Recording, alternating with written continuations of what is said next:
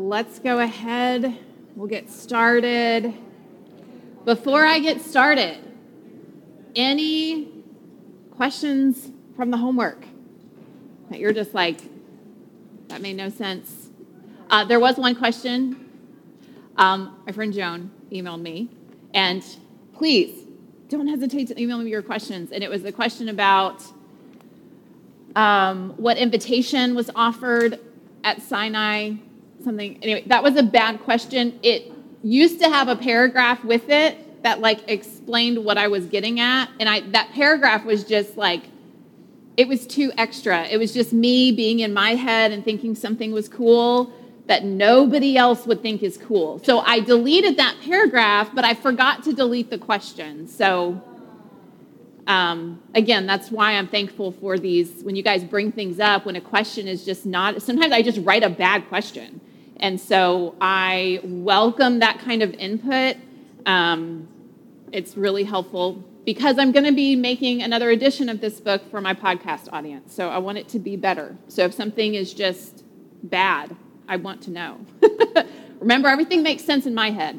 All right, doesn't mean it's a good question. So, anything before I pray and we get into this? All right, I just want to remind you um, the reason this study is so challenging is because everything is so new.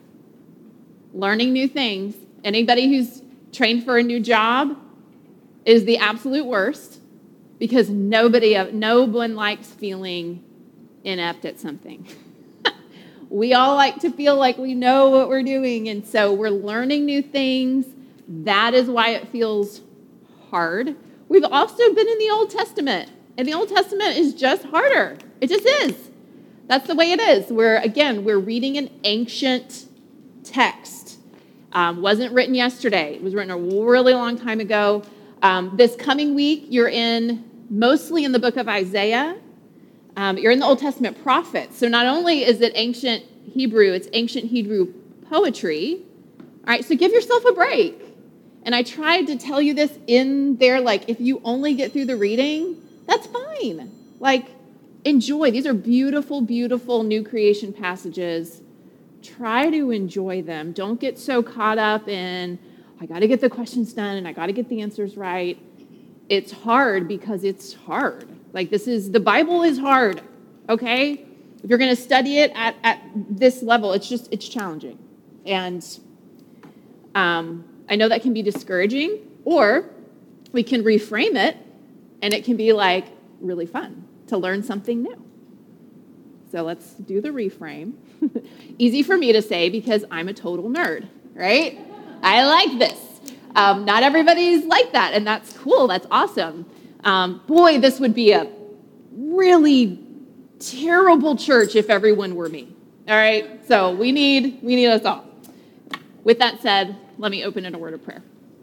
Father, I thank you so much for these women who are willing to um, savor the struggle with me and walk through uh, your word, literally through the whole thing, sort of, in a way, uh, tracing these themes that are going to lead us to uh, a better understanding of heaven and what awaits us after death um, and in the new heaven and the new earth.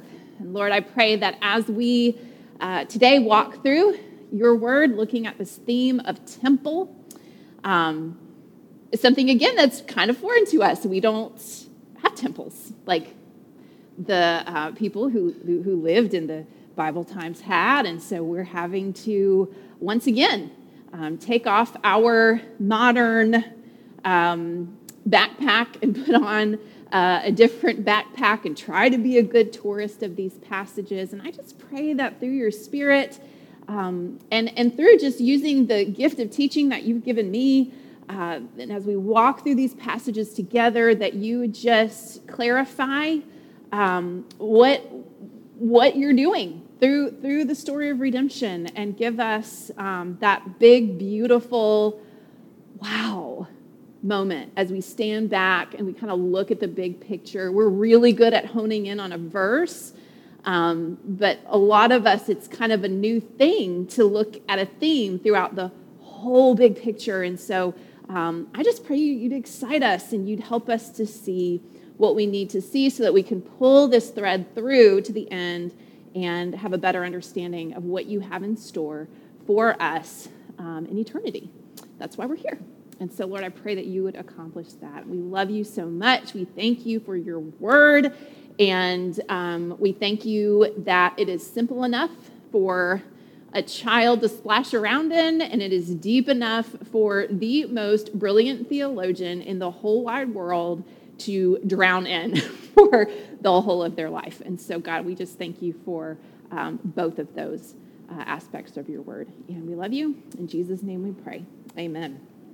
All right, I want to know by raise of hands who has been ziplining in this room? Like a real, true ziplining adventure. All right, a few of you, Amy, this table. Anybody over here? Ziplining. Okay, that's my next question. Who hasn't been but like really wants to go ziplining? I am in that category. I have never been. Okay, but see, the way I am, um, I need it to be epic. I ain't going ziplining down the road. You know, like I need it to be like Costa Rica or I don't know. It needs to be epic ziplining or I don't want to go. Grand Canyon, yeah, yeah, like, yeah. Now, how many, I want to know how many of you would ra- literally rather do anything else than go ziplining? Where are my fear of heights friends? Oh, oh, we have quite a few. Okay, like not your jam, not your thing. Totally understand. Well, in the opening of your homework this week, I told you we were going to harness ourselves to the zip line and, and ride the theme of temple all the way through the Old Testament. And that is exactly what we are going to do together today, um, except we're going to ride it a little further. We're going to go into the New Testament as well because I want us to end up at Revelation 21 and 22. So, once again, we are literally starting at Genesis 1.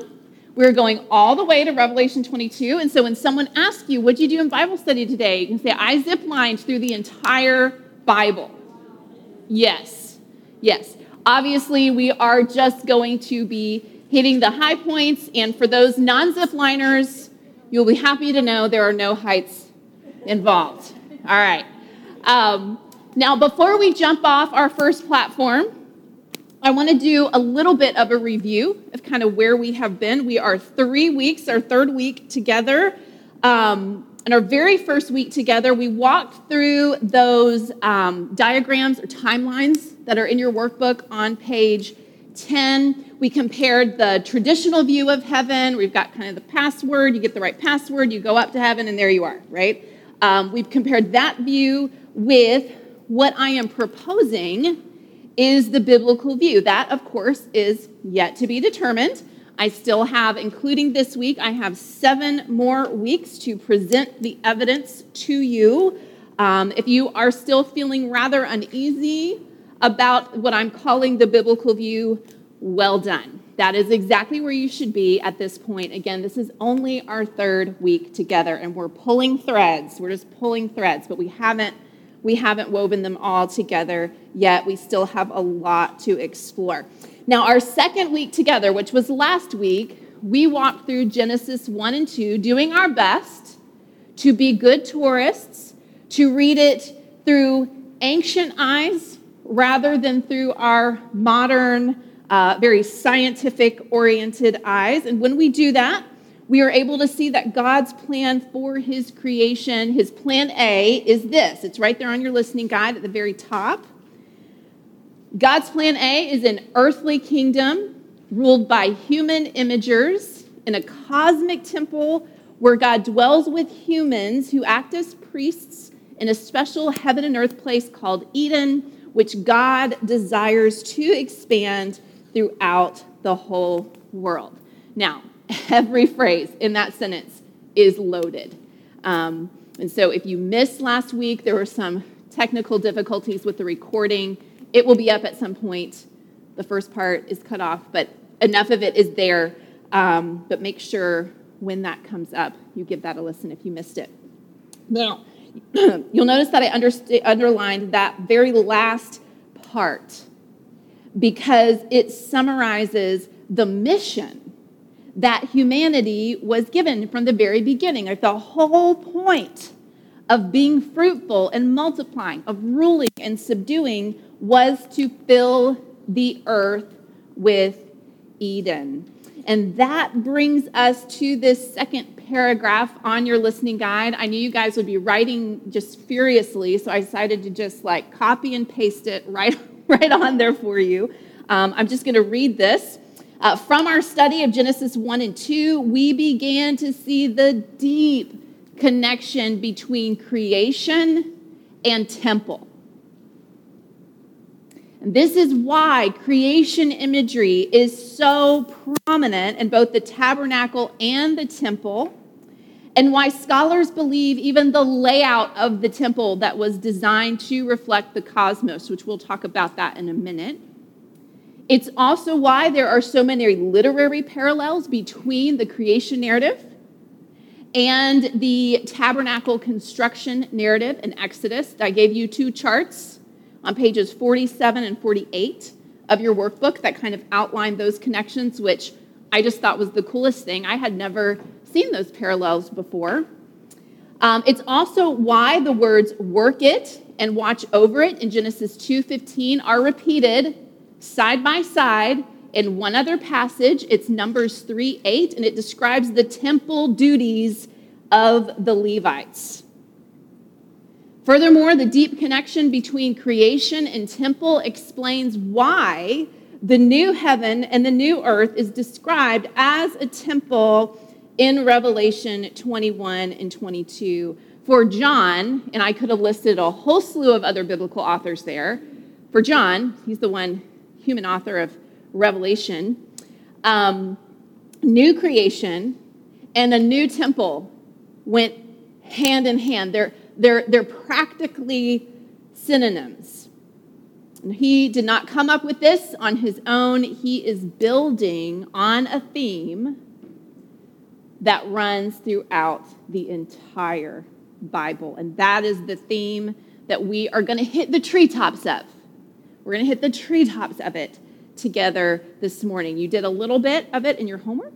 So you, if you did that, you're kind of primed and ready. We're going to go a little bit deeper together and a little bit further together today. Um, I mentioned how the um, layout of the tabernacle and the temple reflects the, the, the, created cosmos, and you'll see that in this little diagram that I added there for you. Um, so if you if you enter the gate, which is at the bottom there, you you you go into the outer courtyard, um, and that was that was accessible um, to to most who were in not in an impure state right? So you go into the outer courtyard, but then the, the holy place was the second, the second level, all right? Um, and you, not just anybody could go into there. And of course, of course, the most holy place, which is also called the Holy of Holies, all right? So only the high priest could go in there, and it was only once a year on the Day of Atonement. And when he went in there, it was so full of smoke, there's no way he could have really seen anything anyway. So it was like very, very um, important, important place. Now, there's a little quote on the side by a scholar named G.K. Beale. I think the G stands for George. I could be wrong. Um, he has written, he has written like a mammoth commentary on the book of Revelation. And then there's another commentary he's written called Revelation, a shorter commentary, and it's like 600 pages, which it cracks me up. I'm like, this is shorter. Okay. Um, but he has written this this book called The Temple and the Church's Mission. It is highly technical, you guys. Unless you're like love to nerd out like I do, I would not recommend buying this book. I just wanted to point it out because this was like I'm relying heavily on his work.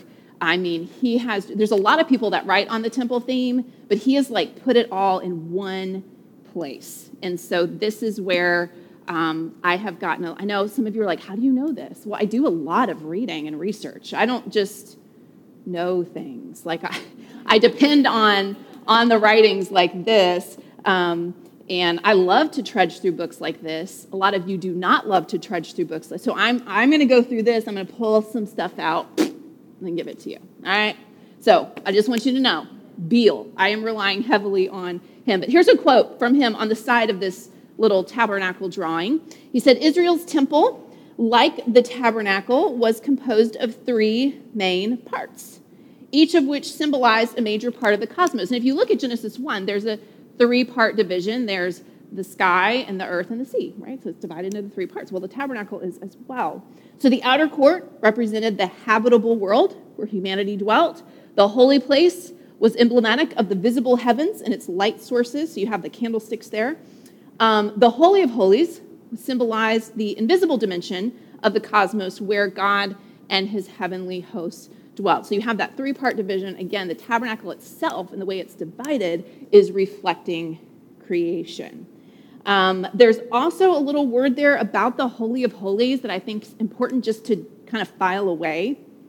Um, the sculpted cherubim around the Ark of the Covenant in the Holy of Holies and the figures of the cherubim woven into the curtains that guards the Holy of Holies reflects the real cherubim in heaven who presently stand guard around God's throne. So there's some, some heavenly realities that are being reflected here in this earthly tabernacle. And then this is something that I know I've heard before, but I never really thought it through. Um, but the ark itself was understood to be the footstool of God's throne, right? So we, we had that diagram of the Hebrew conception of the cosmos last, um, last week. And so you have the firmament, which is like the sky dome, and above that, Hebrew poetry will depict God's throne as above the firmament. It's way up there. And so I just love this idea of the ark being the footstool. Like the Holy of Holies cannot contain the presence of God. It, the, the, way they saw it, it's like God's presence was above the whole earth, but like he touched down onto earth through the Holy of Holies, and that ark was just like he's just resting his feet on it. And this kind of explains why in Isaiah, Isaiah's temple vision, what part of God does he see?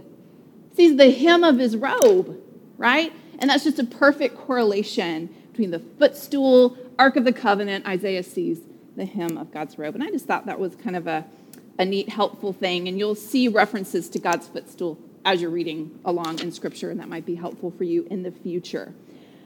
All right, turn your guide over and don't be scared. We are not reading all of these passages, I promise you. It kind of looks like a fun game board to me. Anyway, this is our zip lining map right here. These are kind of the places that we are going, the platforms that we're going to land on as we go through Scripture. Are you guys ready to harness in and go?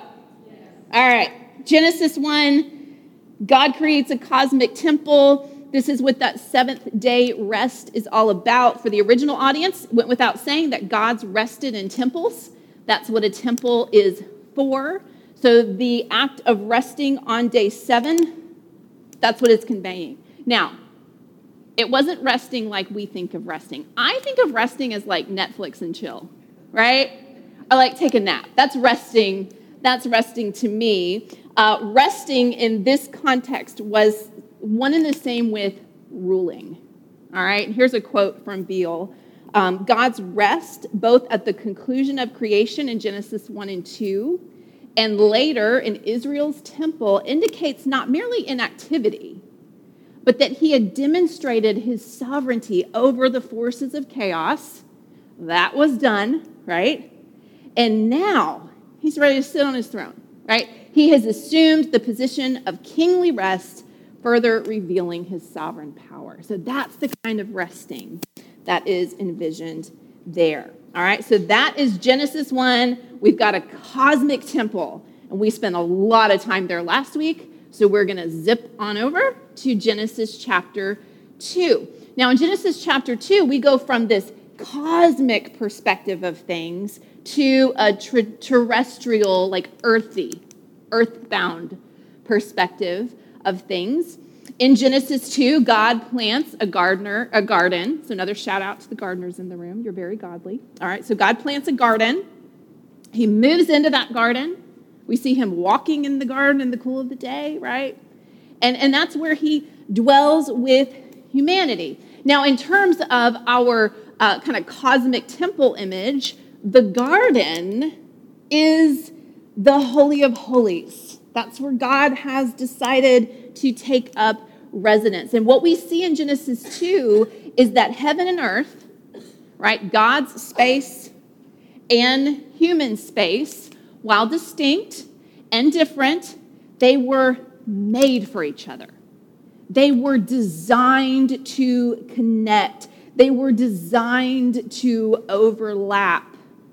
I honestly think that's why in Revelation 21 and 22, he sees the new heaven, the new earth, like a bride, right? The, there, there's a union of heaven and earth about to happen, just as it was intended from the very beginning. They were made for each other. Um, this is why Adam was called to work and keep the garden. It's also why he was called to expand the garden so that God's presence wouldn't just stay contained in that one little spot called Eden, but that uh, human space and God's space would continue to overlap more and more.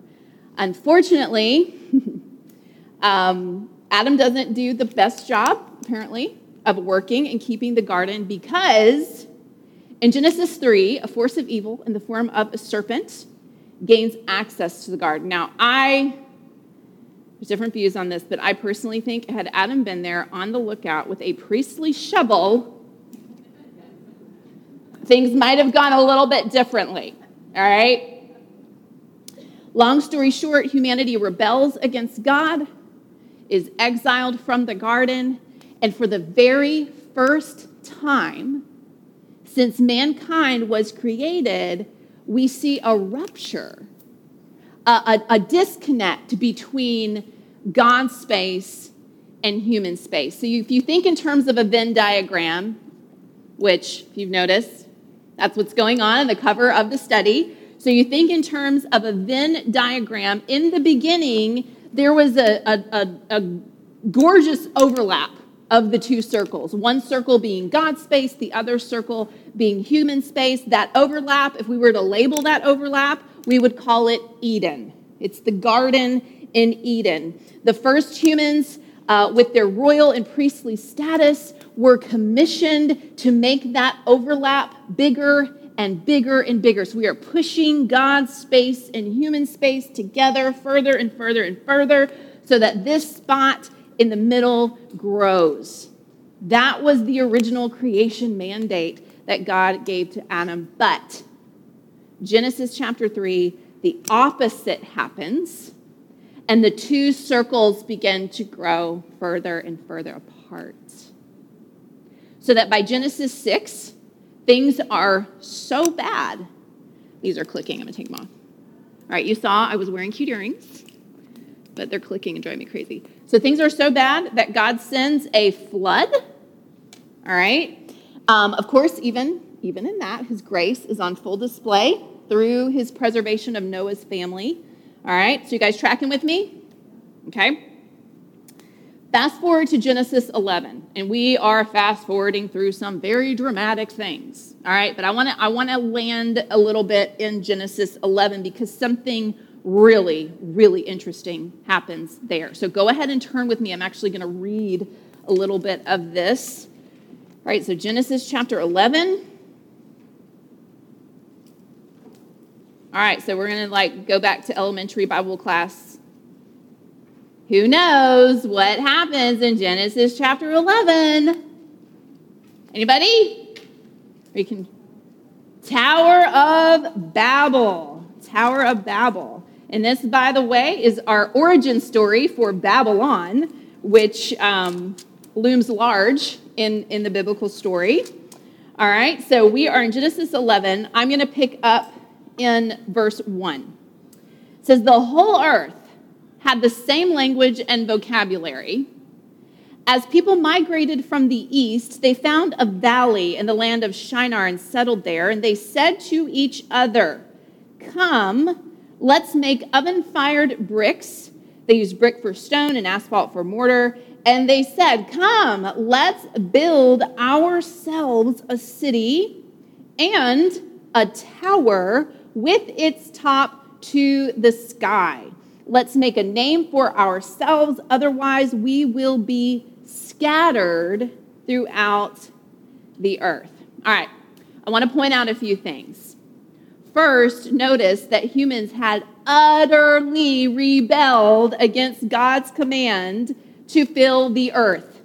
That command, implicit in that, is that they needed to spread out. In fact, when God covenants with Noah, he repeats the creation mandate and he literally says, word for word, be fruitful and multiply and spread out over the earth and multiply on it. That's Genesis 9 7. They had been told verbatim, spread out and multiply. Well, in Genesis 11, humans are decisively rebelling against that command. So that's the first thing to notice. They are all trying to stay in one place. Okay? Second thing to notice for our purposes today, there's a bajillion things you can notice in this passage. Second thing is the tower. Now, we think just tower. I just think like Leaning Tower of Pisa. I don't know why that's always what comes to my mind. But the tower spoken of here was it would be a, a ziggurat temple, a large step pyramid with a, a shrine on top. Uh, quoting again from Beale's book here, he says, Such cultic towers were typical of the time in ancient Mesopotamia. Their purpose was to serve as a gateway between heaven and earth, whereby the gods could come down. All right, so we're like, okay, well, God seems pretty cool at the temples. What's the big deal? Why is this such a problem? Well, this temple really didn't involve Yahweh, did it? It wasn't his idea. It wasn't for his glory, right? They're like, we want to make a name for ourselves. And it completely subverted God's intention for humans to spread out and mediate the goodness and beauty of Eden to the rest of the world. And so, because of that, God forces them to do what they should have already done on their own by confusing their language and then scattering them throughout the earth. And that's why in Exodus 10, it's not chronologically ordered, but in Exodus 10, you have that table of nations. It's kind of showing where they all where they all went. All right? I want you to keep that in mind, tuck it away in your short term memory bank because we are going to pull on this Babel thread a little bit later. Okay? All right. Everybody tracking okay? Okay. Now it's here at Genesis 11 that God shifts from focusing on all the peoples of the earth to one family. All right?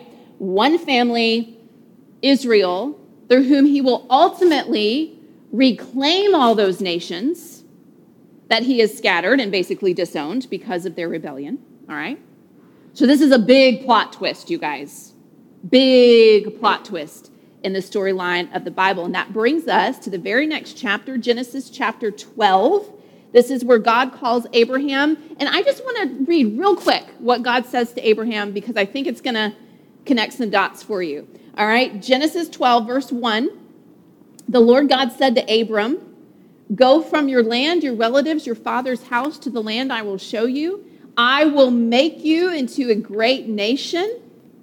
I will bless you. I will make your name great, and I and you will be a blessing. I will bless those who bless you. I will curse anyone who treats you with contempt, and all the peoples on the earth will be blessed through you. All right. Now, it's not a direct quote, but do you see the hints of Genesis 1:28, that creation mandate that God gave to Adam and Eve? Do you see hints of that here? Yeah. God is saying, now to Adam, he said, You be fruitful and multiply. Here, God is saying to Abram, I'm going to make you fruitful. I'm going to make you multiply, which is really cool because Adam was way old and his wife was barren. So, this is a pretty cool thing that God's saying here. And if, if God had just said, Be fruitful and multiply, Abram would have been like, um, hmm. God's saying, I'm going to make you fruitful and multiply. And what is the whole point? Why?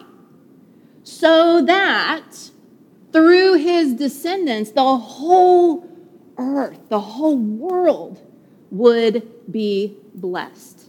So God has now commissioned Abraham um, and his descendants to be the means by which the goodness and beauty of Eden goes out to the rest of the world. So Abram's kind of, not kind of, he is part of the plan to begin to reverse the effects of what um, Adam, Adam's sin had, had caused. All right, so that's what's going on in Genesis 12. It's not on our little game board, but it's such a huge pivot point in the storyline.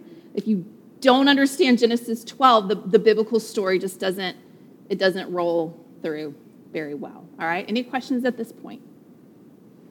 All right, time to zip on over. Oh, it's a little bit of a, a little longer line. We're going to Genesis 28. Go ahead and turn there with me because I'm going to actually read a portion of this one too. I think this is becoming one of my favorite little scenes in the Old Testament. All right, if you were raised in church, this is a familiar story to you.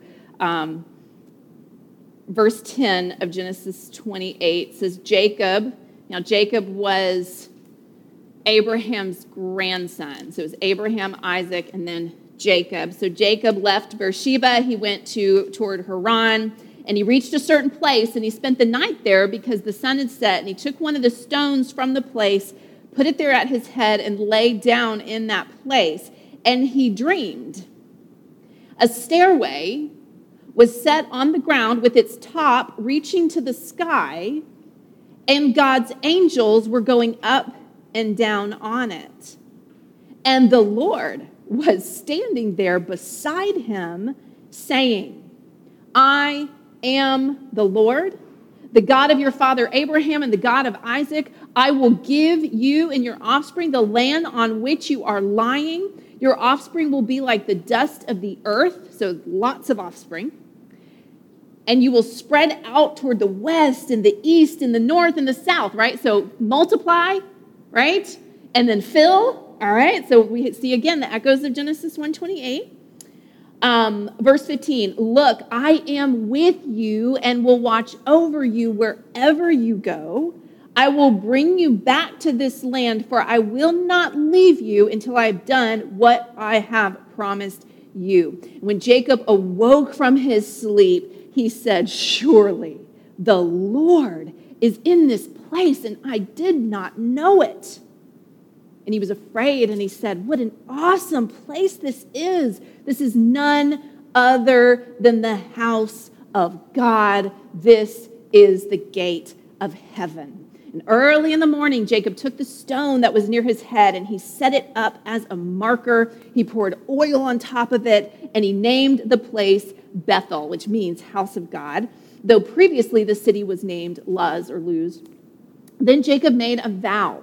If God will be with me and watch over me during this journey I'm making, if he provides me with food to eat and clothing to wear, if I return safely to my father's family, so in other words, if I don't die, then the Lord will be my God. And this stone that I've set up as a marker will be God's house, and I will give to you a tenth of all that you gave to me. All right, let's take a really brief inventory of what we have here. We have the presence of Yahweh. All right, we have a direct connection point between heaven and earth. We've got a hot spot of God's glory, these steps, right? In fact, uh, we have angels going up and down on this connection point. So the message is very clear what this is. Jacob names the place house of God. And then he builds a stone marker which would serve as a commemorative shrine of this appearance, this theophany that he has experienced. So God has, in no, it's, it's very clear, God has come down to meet with Jacob in little mini temple out in the middle of nowhere, right? This whole scene. Keep it in your mind because it's going to come into play again. Just like Babel, it's going to come into play a little later. All right, are we good on Genesis 28? All right, harness, we're going to zip now to Exodus 19. All right, we're once again, God comes down. This time, a lot more people see it. All right, so this is where, where, where God comes to Mount Sinai, another really important um, part of the biblical story. All right, so like in Genesis 28, you are not going to find the word temple in Exodus 19 uh, and the description of Sinai, but all the clues are there. And we're just going to take a look at a few verses. All right, Exodus 19, look at verse 9. It says, The Lord said to Moses, All right, and just, I'm sorry, I didn't set the stage. The people are like gathered around this mountain. They've finally come to this mountain. Uh, God has covenanted with them. They're going to be a kingdom of priests and a holy nation. And they're like, Yeah, you know. And so um, now God is, is going to come down and like show up right? And they're, they're all going to see it, and it's super scary. Look at this. Verse 9 The Lord said to Moses, I'm going to come to you in a dense cloud so that the people will hear when I speak with you and they will always believe you. Verse 10 The Lord told Moses, Go to the people and consecrate them today and tomorrow. So that's consecration to be a big temple thing. All right. Uh, they must wash their clothes and be prepared on the third day, for on the third day the Lord will come down on Mount Sinai in the sight of the people. Skip down to verse 18. Mount Sinai was completely enveloped in smoke. Why? Because the Lord came down on it in fire. Its smoke went up like the smoke of a furnace, and the whole mountain shook violently. Verse 20 the Lord came down on Mount Sinai at the top of the mountain. All right, so I just read little snippets, but this whole scene is taking place on a mountain, which is where temples were built in the ancient Near East. In fact, Ezekiel describes Eden as the holy mountain of God in Ezekiel 28. Interesting. All right, so there's smoke and fire. The mountain violently shakes. All of this is indicating that Yahweh is in the house. Like he is there. He has showed up. There is no mistaking. There's no mistaking. It's not a foggy day. It is like God has come down on this mountain. And just like the temple, was divided in three parts. Sinai is seen as divided into three parts. Skip over to chapter 24, verse 1. This is really clear here. 24, verse 1 says, Then uh, he said to Moses, Go up to the Lord, you and Aaron, Nadab, and Abihu, and the 70 of Israel's elders, and bow and worship at a distance. Moses alone is to approach the Lord, but the others, the rest of the people, are not to approach, and the people are not to go up with him. So you have this three part division. You have the people that are to stay down around the mountain, and then you have the priests and the 70 elders that are allowed to go a little bit further. That's like the holy place.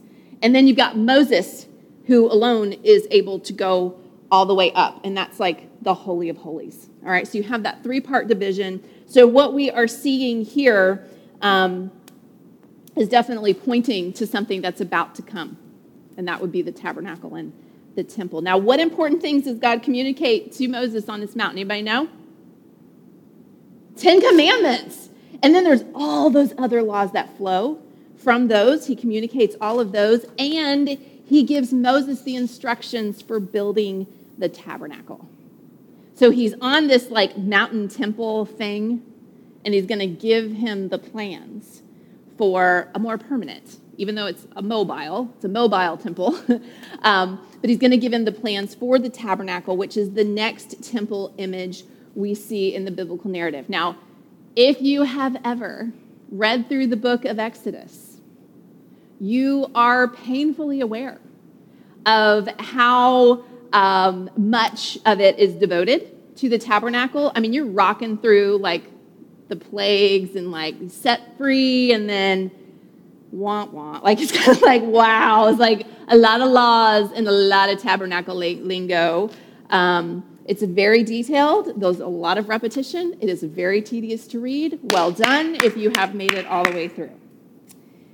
Now, if there's one thing you take away from Exodus, Leviticus, Numbers, Deuteronomy, it's that the tabernacle is a really, really big deal. It's a really big deal. And I want to point you to just a few scriptures that show us why it's such a big deal. Take a look with me at Exodus 25, verse 8. This is kind of when God begins to give Moses the instructions. He says, They are to make a sanctuary for me so that I may dwell among them. Dwell is a big temple word for God. So that I may dwell among them. You must make it according to all that I show you the pattern of the tabernacle as well as the pattern of all its furnishings. Now, the very first piece of furniture that is mentioned is the ark, which was the only piece of furniture in the Holy of Holies. And look what God says about it in Exodus 25, verse 22.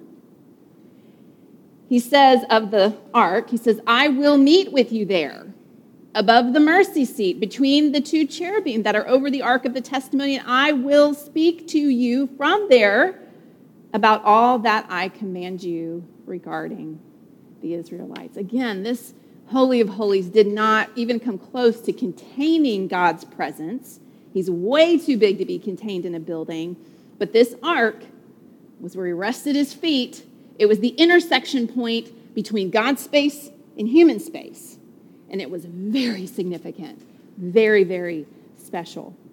Um, skip on over to Exodus 40. Let's take a look at when the whole thing's finished Exodus chapter 40, verse 34.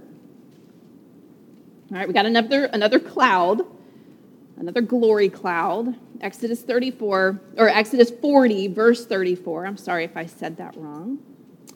The cloud covered the tent of meeting, and the glory of the Lord filled the tabernacle. And Moses was unable to enter the tent of meeting because the cloud rested on it, and the glory of the Lord filled the tabernacle. Uh, Leviticus and the whole sacrificial system is going to take care of that problem so that Moses can actually go in. Verse 36 the Israelites set out whenever the cloud was taken up from the tabernacle throughout all the stages of their journey. If the cloud was not taken up, they did not set out until the day it was taken up. For the cloud of the Lord was over the tabernacle by day, and there was a fire inside the cloud by night, visible to the entire house of Israel throughout all the stages of their journey. Wow. So at this point in redemptive history, the God of all creation, who has kind of touched down, there's been hot spots of his glory here and there, but he is choosing to, to dwell, to, to move in, to dwell with humanity in the back room of a really, really special tent. And so for Moses and Israel, the circles of the Venn diagram are, are, are coming back together. And that little spot where they overlap, we would label the tabernacle. If you want to get real technical, the Holy of Holies, right? Our zip lining adventure continues. And this is where I have a major typo. All right, we're going to zip on down to 2 Samuel 7. 1 Samuel 7 will make no sense at all. All right, we are zipping on to 2 Samuel 7. So if you want to go, we're actually just making a pit stop here because it's another pivot point that if we don't stop here, the next section is not going to make a whole lot of sense. All right, so 2 Samuel 7. I am going to start reading in verse 1. It's talking about King David here. Israel's most famous king. It says, When the king had settled into his palace and the Lord had given him rest on every side from all of his enemies, the king said to the prophet Nathan, Look, I am living in a cedar house while the ark of God sits inside tent curtains. And Nathan told the king, Go and do all that's on your mind, for the Lord is with you. well, I'm not reading anymore. I'm just giving you my little synopsis. All right, later that night, where the Lord comes to Nathan, and tells him, um, actually, no, it is not okay for David to build the temple. So David has to, Nathan has to go back to David. He's like, my bad. God does not want you to build the house. He's actually going to build you a house. So it's kind of like bad news, but really good news, right? And, and by house, God meant dynasty. He's to he's gonna build an everlasting kingdom for David. All right, so let's pick up at verse 12 of chapter 7. And this is uh, Nathan conveying God's word to David. When your time comes and you rest with your ancestors, I will raise up after you your descendant who will come from your body, and I will establish his kingdom. He is the one who will build a house for my name, and I will establish the throne of his kingdom forever. Skip down to verse 16. Your house and kingdom will endure before me forever, and your throne will be established forever. Obviously, there's a repeated word there forever. God is really hitting that home. This is called the Davidic covenant. It has huge implications that we are going to look at in a few weeks when we get to the Gospels and the preaching of Jesus and we start to look at the kingdom of God. All right?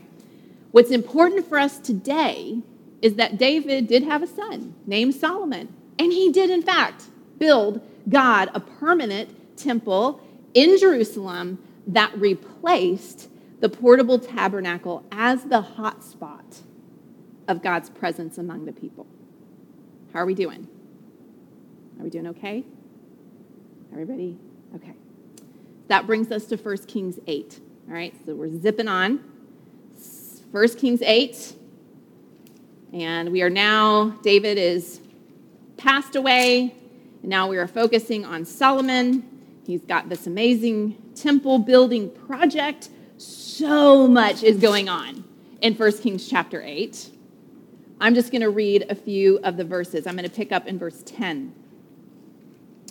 And this is, if you, my Bible labels this Solomon's dedication of the temple, right? So the temple is done, and now it's time to dedicate it to the Lord. Verse 10 When the priest came out of the holy place, the cloud filled the Lord's temple and because of the cloud, the priests were not able to continue ministering. They had to get out of there. It was so thick.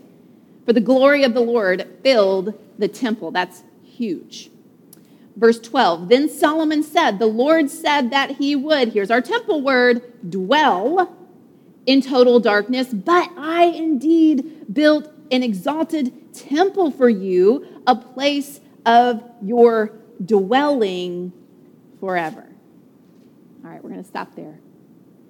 This is why Jerusalem, also called Mount Zion, can be confusing. It has different names. All right, Jerusalem or Mount Zion. This is why it becomes so important in the biblical storyline. It is both the location of the Davidic throne, which God said was going to last forever and ever and ever.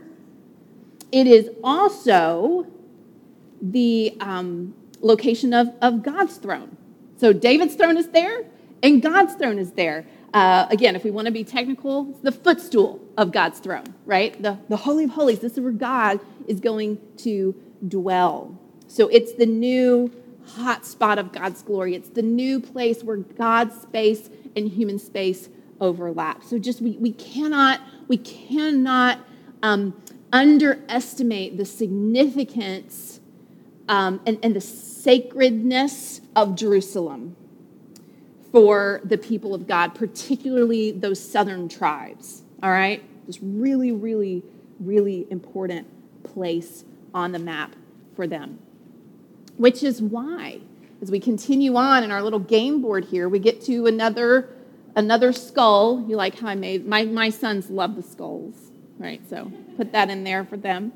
Uh, this is why the Babylonian invasion and destruction of Jerusalem is so devastating. So devastating. If you were with me in our Isaiah study, we walked through that. Um, because it, it signaled God's departure from Israel as a result of their sin. He abandons Jerusalem. Uh, Ezekiel 9 through 11 vividly describes the glory of God departing. It leaves, he moves out he moves out of the temple. And this is also why the good news heralded in Isaiah 40 to the exiles who had been carried off to Babylon is that Yahweh is coming back. He's coming back. Isaiah 52 7. How beautiful on the mountains are the feet of the herald who proclaim peace, who bring good news, who proclaim salvation, who says to Zion, Here's the good news, here's the gospel according to Isaiah. Your God reigns. In other words, plan A is still on. The temple is gone. The Davidic dynasty appears to be gone. God's glory has moved out Oh, but he's coming back, and he still reigns. And in 539 BC, Cyrus conquers Babylon. He allows the exiled Judeans to return to Jerusalem. If you've read Ezra or Nehemiah, Haggai, um, Zechariah, and Malachi are also prophesying during this time. Um, they were able to come back and uh, they lived happily ever after. Is that what happened? No. No. It's like the biggest wah wah of scripture. All right? It really is. Because, yeah, the, the southern tribes were able to return to Jerusalem. All the northern tribes still scattered. All right? And the second temple period falls woefully short of the prophetic hope that you're about to dig into next week. The prophets saw some things happening in the future, and they weren't happening. They weren't happening in that second temple period. So at the end of the Old Testament and through the intertestamental period, which is about 400 years between Malachi and Matthew, there is a sense that something is missing. Most notably, the glory. The glory is missing, and it does not it does not fill that second temple like it did the first. All right, here's the best zip, zip line movement of all. I want you to turn with me to John chapter 1.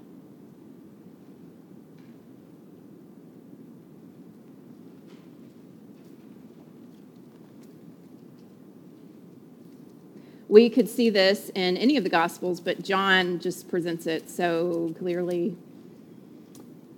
John chapter 1, I'm going to pick up reading in verse 4. So I hope that we are sitting in the sadness of the, the, the lack of glory in the Second Temple period. It's just not there like it used to be there. And everything the prophets have prophesied and promised about the age to come, it's just not, it's just not happened. And then we get to John chapter 1, verse 14.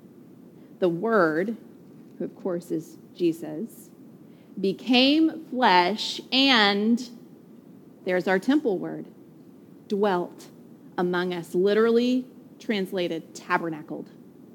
He tabernacled among us. We observed his what? Glory. I gotta stop. She gets too excited. We observed his glory, the glory of the one and only Son from the Father, full of grace and truth. There's glory again, you guys. The Son has tabernacled we have seen his glory. Now skip down, it gets, it gets even cooler. All right, John chapter 1, verse 44. Now, Philip was from Bethsaida, the hometown of Andrew and Peter, so Jesus is going to start gathering some of his disciples. Verse 45 Philip found Nathanael and told him, We have found the one that Moses wrote about in the law, and so did the prophets. So he's getting it. This is the one, this is the glory, right? Jesus, the son of Joseph from Nazareth. Nathanael's the best. Can anything good come out of Nazareth? Come on, right? Come and see, Philip answered. Verse 47 Jesus saw Nathanael coming toward him and said about him, Oh, here is an Israelite in whom there is no deceit. How do you know me? Nathanael asked. And Jesus says, Before Philip called you, when you were under that fig tree, I saw you, Jesus answered. Oh, Rabbi, Nathanael replied, You are the Son of God. I loved how John wastes no time. Gonna give us all these titles. You are the Son of God. You are the King of Israel.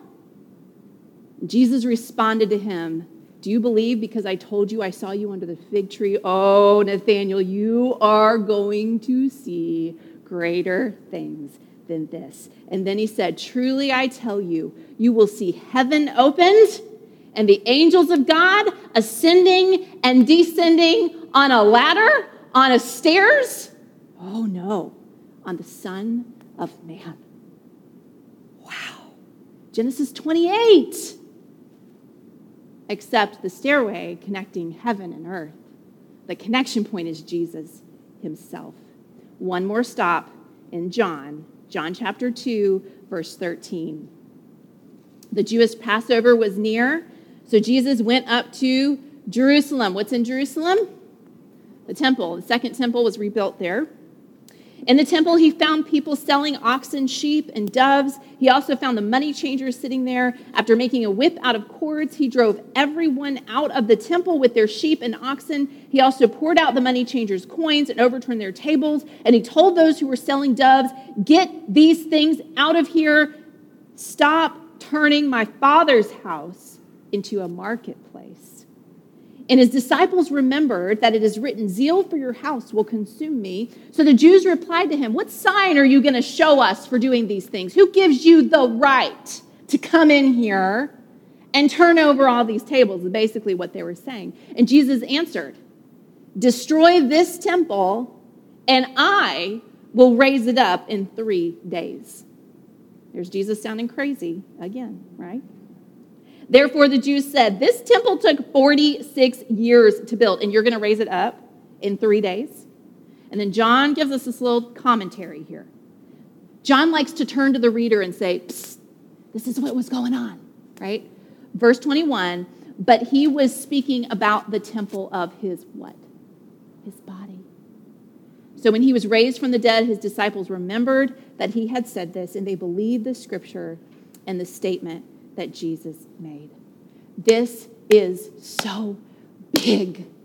This is so big. No longer is, is Yahweh the inhabiting God in a back room of a sacred building. He is the incarnate God in a body that has landed on earth and is doing his ministry interestingly enough, right here in the temple. Jesus is the new heaven and earth space. He is the new hotspot of God's glory. He is the new temple. And in John chapter 20, we're not going to read it, but when, when the resurrected Jesus appears to Mary Magdalene, where is she? In a garden. She is in a garden. And right after that, in John 20, 22, Jesus is with his disciples. And you know what he does? He breathes on them. And he says, Receive the Holy Spirit. And he commissions them to go out. Are we not seeing Genesis 1 and 2? John is painting a picture of new creation. He's taking his readers all the way back to the beginning, which, duh, that's how he starts his whole gospel, right? In the beginning, the word, right? so he's already clued us in. I'm going to be taking you back to Genesis a lot. But he takes us all the way back to the beginning, shows us that the new temple and new creation go hand in hand. And what happens next is so cool. It's so cool. Turn to uh, Acts chapter 2. I don't know what I'm going to do on Wednesday night, because I don't have this much time on Wednesday night. We're going to figure it out. I don't know. All right, Acts chapter 2. All right, this is like, I have never spoken in tongues, but if I do, it's going to happen right here. Appropriately, as I'm teaching Acts chapter 2. No, this is just like really, really exciting, okay? Acts chapter 2, verse 1. When the day of Pentecost had arrived, oh, just to give you context, so Jesus has ascended, all right? He's gone back to the Father all right? Still, still in a body. He's still Jesus Christ, right? Um, he has ascended. We'll talk about the significance of his ascension at some point. All right, now, verse 1, chapter 2. When the day of Pentecost had arrived, they were all together in one place, the, the, the followers of Jesus. Suddenly, a, oh, not just the follower, like, like there's a, a group, right? A, a, big group. And suddenly a sound like that of a violent rushing wind that came from heaven. It filled the whole house where they were staying And they saw tongues like flames of fire that separated and rested on each one of them. And then they were all filled with the Holy Spirit and they began to speak in different tongues as the Spirit enabled them. There's different languages, right? And now there were Jews staying in Jerusalem, devout people from every nation under heaven. When this sound occurred, a crowd came together and was confused because each one heard them speaking in his own language, and they were astounded and amazed, saying, Look, aren't all these who are speaking Galileans? How is it that each of us can hear them in our own native language? Parthians, Medes, Elamites. He goes on to list all these different nations. So much is going on here. I'm going to point out two things and then we're going to land the plane. First, Let's talk about that violent rushing wind from heaven and the flames of fire that have rested on them. This is supposed to call to mind the Old Testament theophanies, right? Theophany is just simply a manifestation of God in the Bible that is tangible to human senses. You can see it or feel it, you can hear it, all right? What happens on Mount Sinai is an example of a theophany. Another example is what happens at the dedication of Solomon's temple. You can just jot this down. We don't have time to read it. But in Second Chronicles 7 1 through 3, great emphasis is put on how fire descends from heaven upon the dedication of the temple. And we can be certain that Luke would want us to have that in our minds as we read about the tongues of fire descending and resting on the people in Acts chapter 2. The second thing I want to point out is what happens with the languages and this list of nations that we have in verses 9 through 11. This is clearly, without any doubt, being presented as a reversal of what happened at Babel. This is a reversal of Babel. I want to read you um, a little section of Beale's book. It says, Why does Luke want readers to see the link to Genesis 10 and 11? Babel's sin of uniting and consequent judgment of confused languages and of the people being scattered throughout the earth is reversed at Pentecost.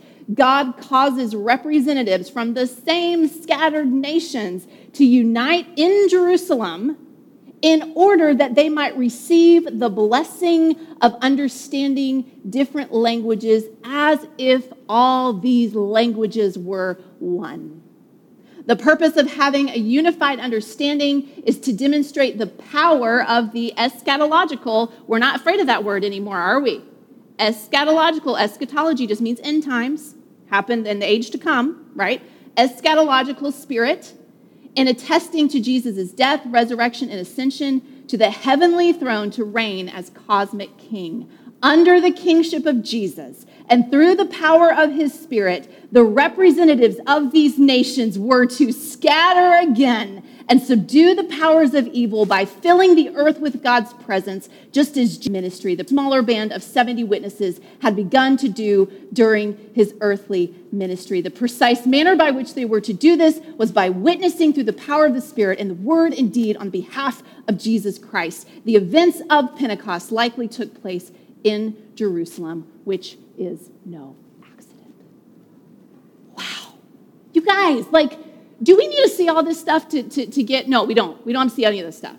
But man, what the biblical authors are doing here and what they're weaving together for us, this glorious grand tapestry, is just so incredible. So in Genesis 11, the people were building a temple in defiance of the commission to spread the beauty and goodness of Eden throughout the world. But in Acts 2, the people are becoming a temple in fulfillment of the commission to spread the beauty and goodness of Eden throughout the world. And of course, Peter and Paul developed this theme of the church as a new temple. Um, and we're going to take a look at that in a few weeks. And that brings us to our final destination. I'm not going to read much of this, but I told you we'd end here. We have, not too late. All right, Revelation chapter 21. If you want to turn there. Revelation 21. Verse 1 says, Then I saw a new heaven and a new earth, for the first heaven and the first earth had passed away, and the sea was no more. I also saw the holy city, a new Jerusalem, coming down out of heaven from God, prepared like a bride adorned for her husband. And then I heard a loud voice from the throne saying, Look, God's dwelling. There's that temple word. God's dwelling is with humanity and he will live with them and he will they will be his peoples and god himself will be with them and he will be their god and he's going to wipe every tear from their eyes. Death will be no more. Grief crying and pain will be no more because the previous things have passed away. Now skip down to verse 22 john writes this. He says you know i did not see a temple in it. What? Wait i thought you called it the new jerusalem no, no, no. But I didn't see a temple in it. Why? Because the Lord God, the Almighty, and the Lamb are its temple.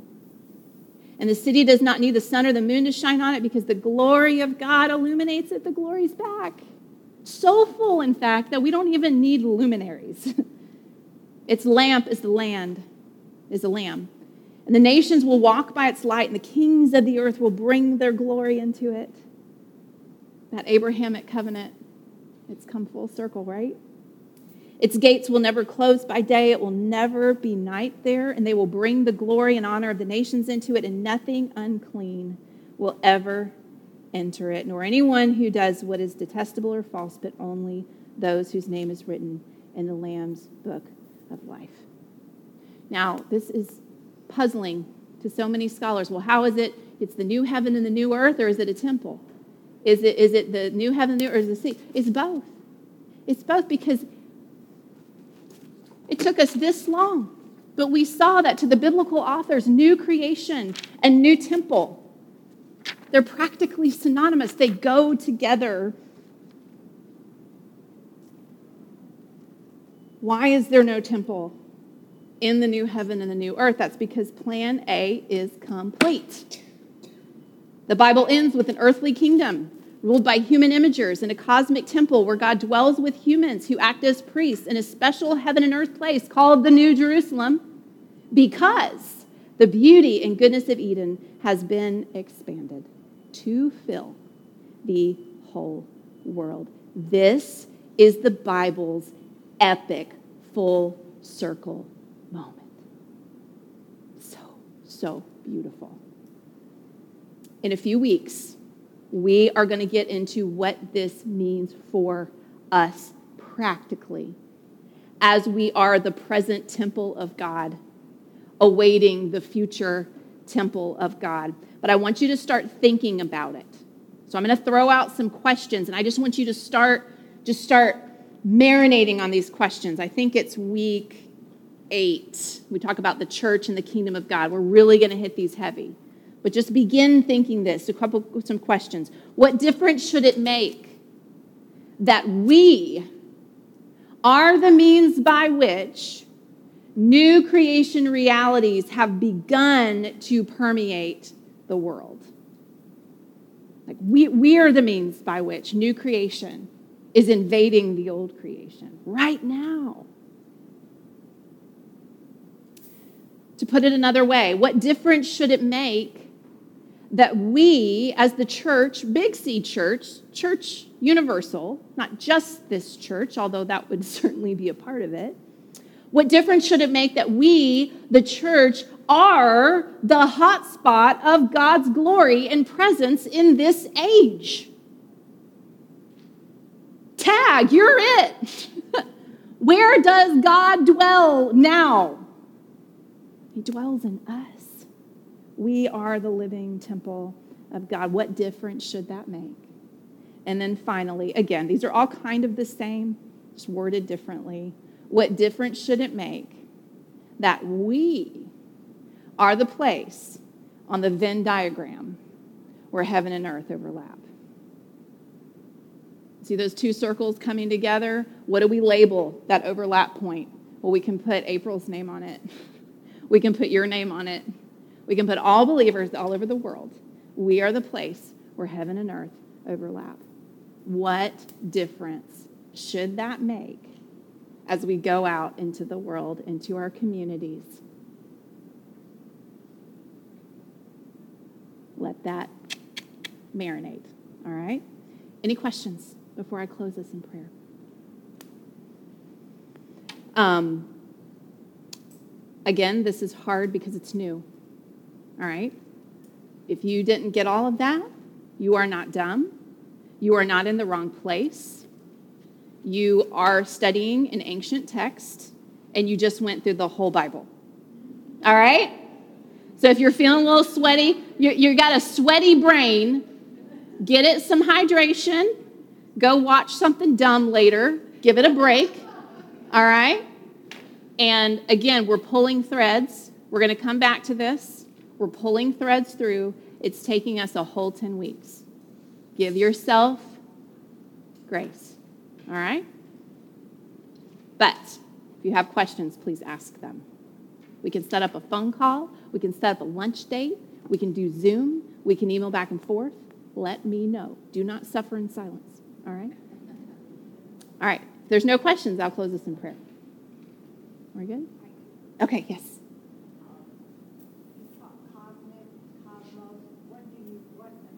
Uh, that's a great question. What I mean is the whole shebang. So we have God's space. Um, for the biblical, the, the, the ancient Hebrew, it would have been that like drawing I gave you last week, right? So you had like under the earth, and you have the earth, and you have the sea, and you have the skies. Of course, they didn't know about outer space, right? We do. That in our sense of cosmos, it would include the outer space. It would include whatever's beyond outer space, which is usually in our conception, if we were to poetically depict where God is, in our poetry, it would probably be above outer space, right? Just like for the Hebrew, they would depict it as above the firmament. Like it's it's in a different space-time continuum, a different realm that we, we, we don't have access to at this point.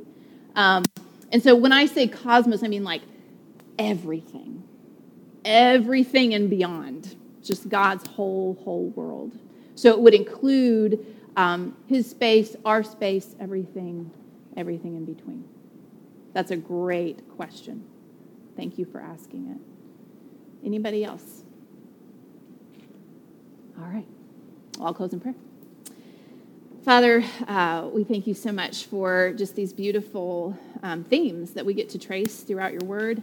I thank you for scholars like um, Dr. Beale and so many others who have devoted their entire lives to studying this stuff um, and helping the church um, see it and understand it. Um, and Lord, we admit it's going to take us a bunch more times through this to, to, to really um, maybe wrap our brains really around it. But I thank you for what you've started today um, in, in, in just helping us to sort of um, tie some things together. Um, and it's exciting. It's exciting to see the various pieces of your word that maybe we've kind of thought of as disconnected. They're very much not.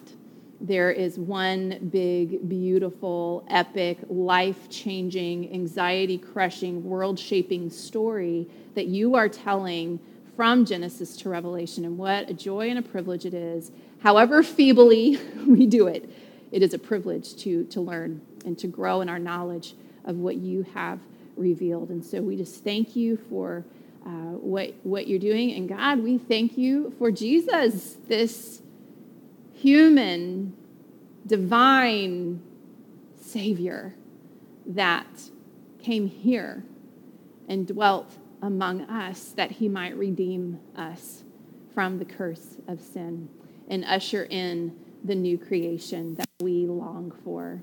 And we pray that we would be just beautiful reflections of new creation realities in our lives, even now. And we love you in Jesus' name. Amen.